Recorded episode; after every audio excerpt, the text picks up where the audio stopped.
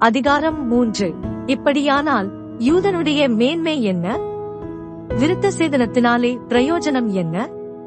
அது எவ்விதத்திலும் மிகுதியாயிருக்கிறது. தேவனுடைய வாக்கியங்கள் அவர்களிடத்தில் ஒப்புவிக்கப்பட்டது விசேஷித்த மேன்மையாமே. சிலர் விசுவாசியாமற் போனாலும் என்ன?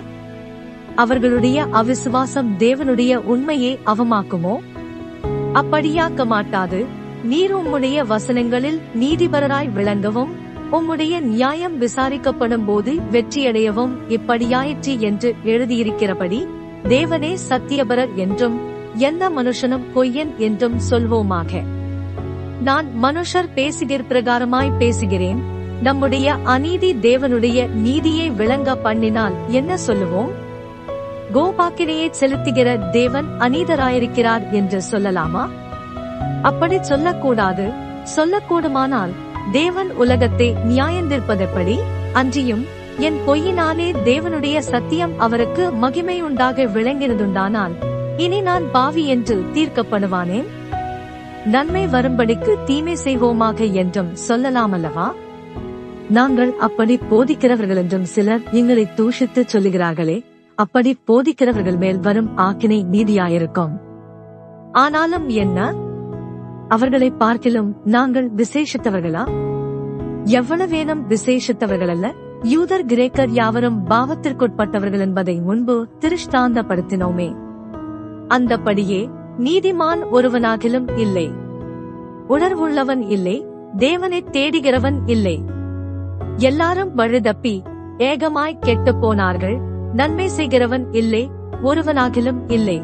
அவர்கள் தொண்டை திறக்கப்பட்ட பிரேத குழி தங்கள் நாவுகளால் வஞ்சனை செய்கிறார்கள்.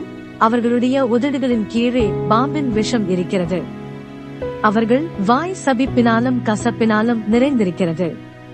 அவர்கள் கால்கள் இரத்தஞ்சிந்துகிறதற்கு தீவிரிக்கிறது. நாசமும் நிர்பந்தமும் அவர்கள் வழிகளில் இருக்கிறது. சமாதான வழியை அவர்கள் அறியாதிருக்கிறார்கள்.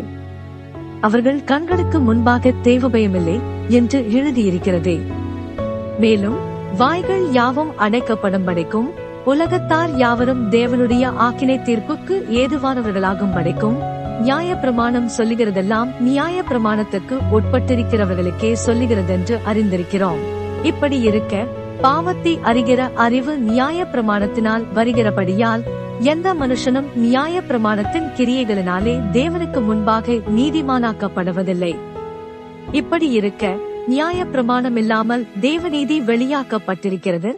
அதை குறித்து நியாய பிரமாணமும் தீர்க்க தரிசனங்களும் சாட்சியிடுகிறது.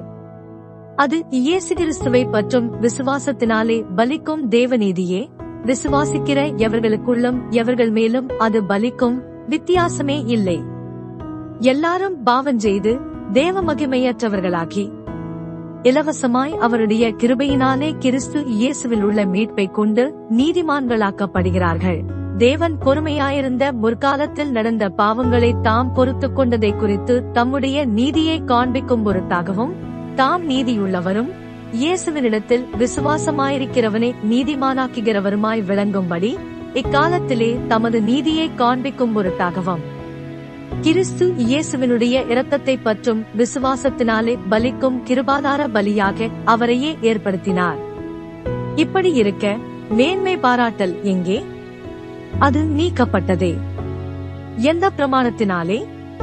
கிரியா பிரமாணத்தினாலேயா? அல்ல விசுவாச பிரமாணத்தினாலேயே. ஆதலால் மனுஷன் நியாய பிரமாணத்தின் கிரியைகள் இல்லாமல் விசுவாசத்தினாலேயே நீதிமானாக்கப்படுகிறான் என்று தீர்க்கிறோம். தேவன் யூதருக்கு மாத்திரமா தேவன்?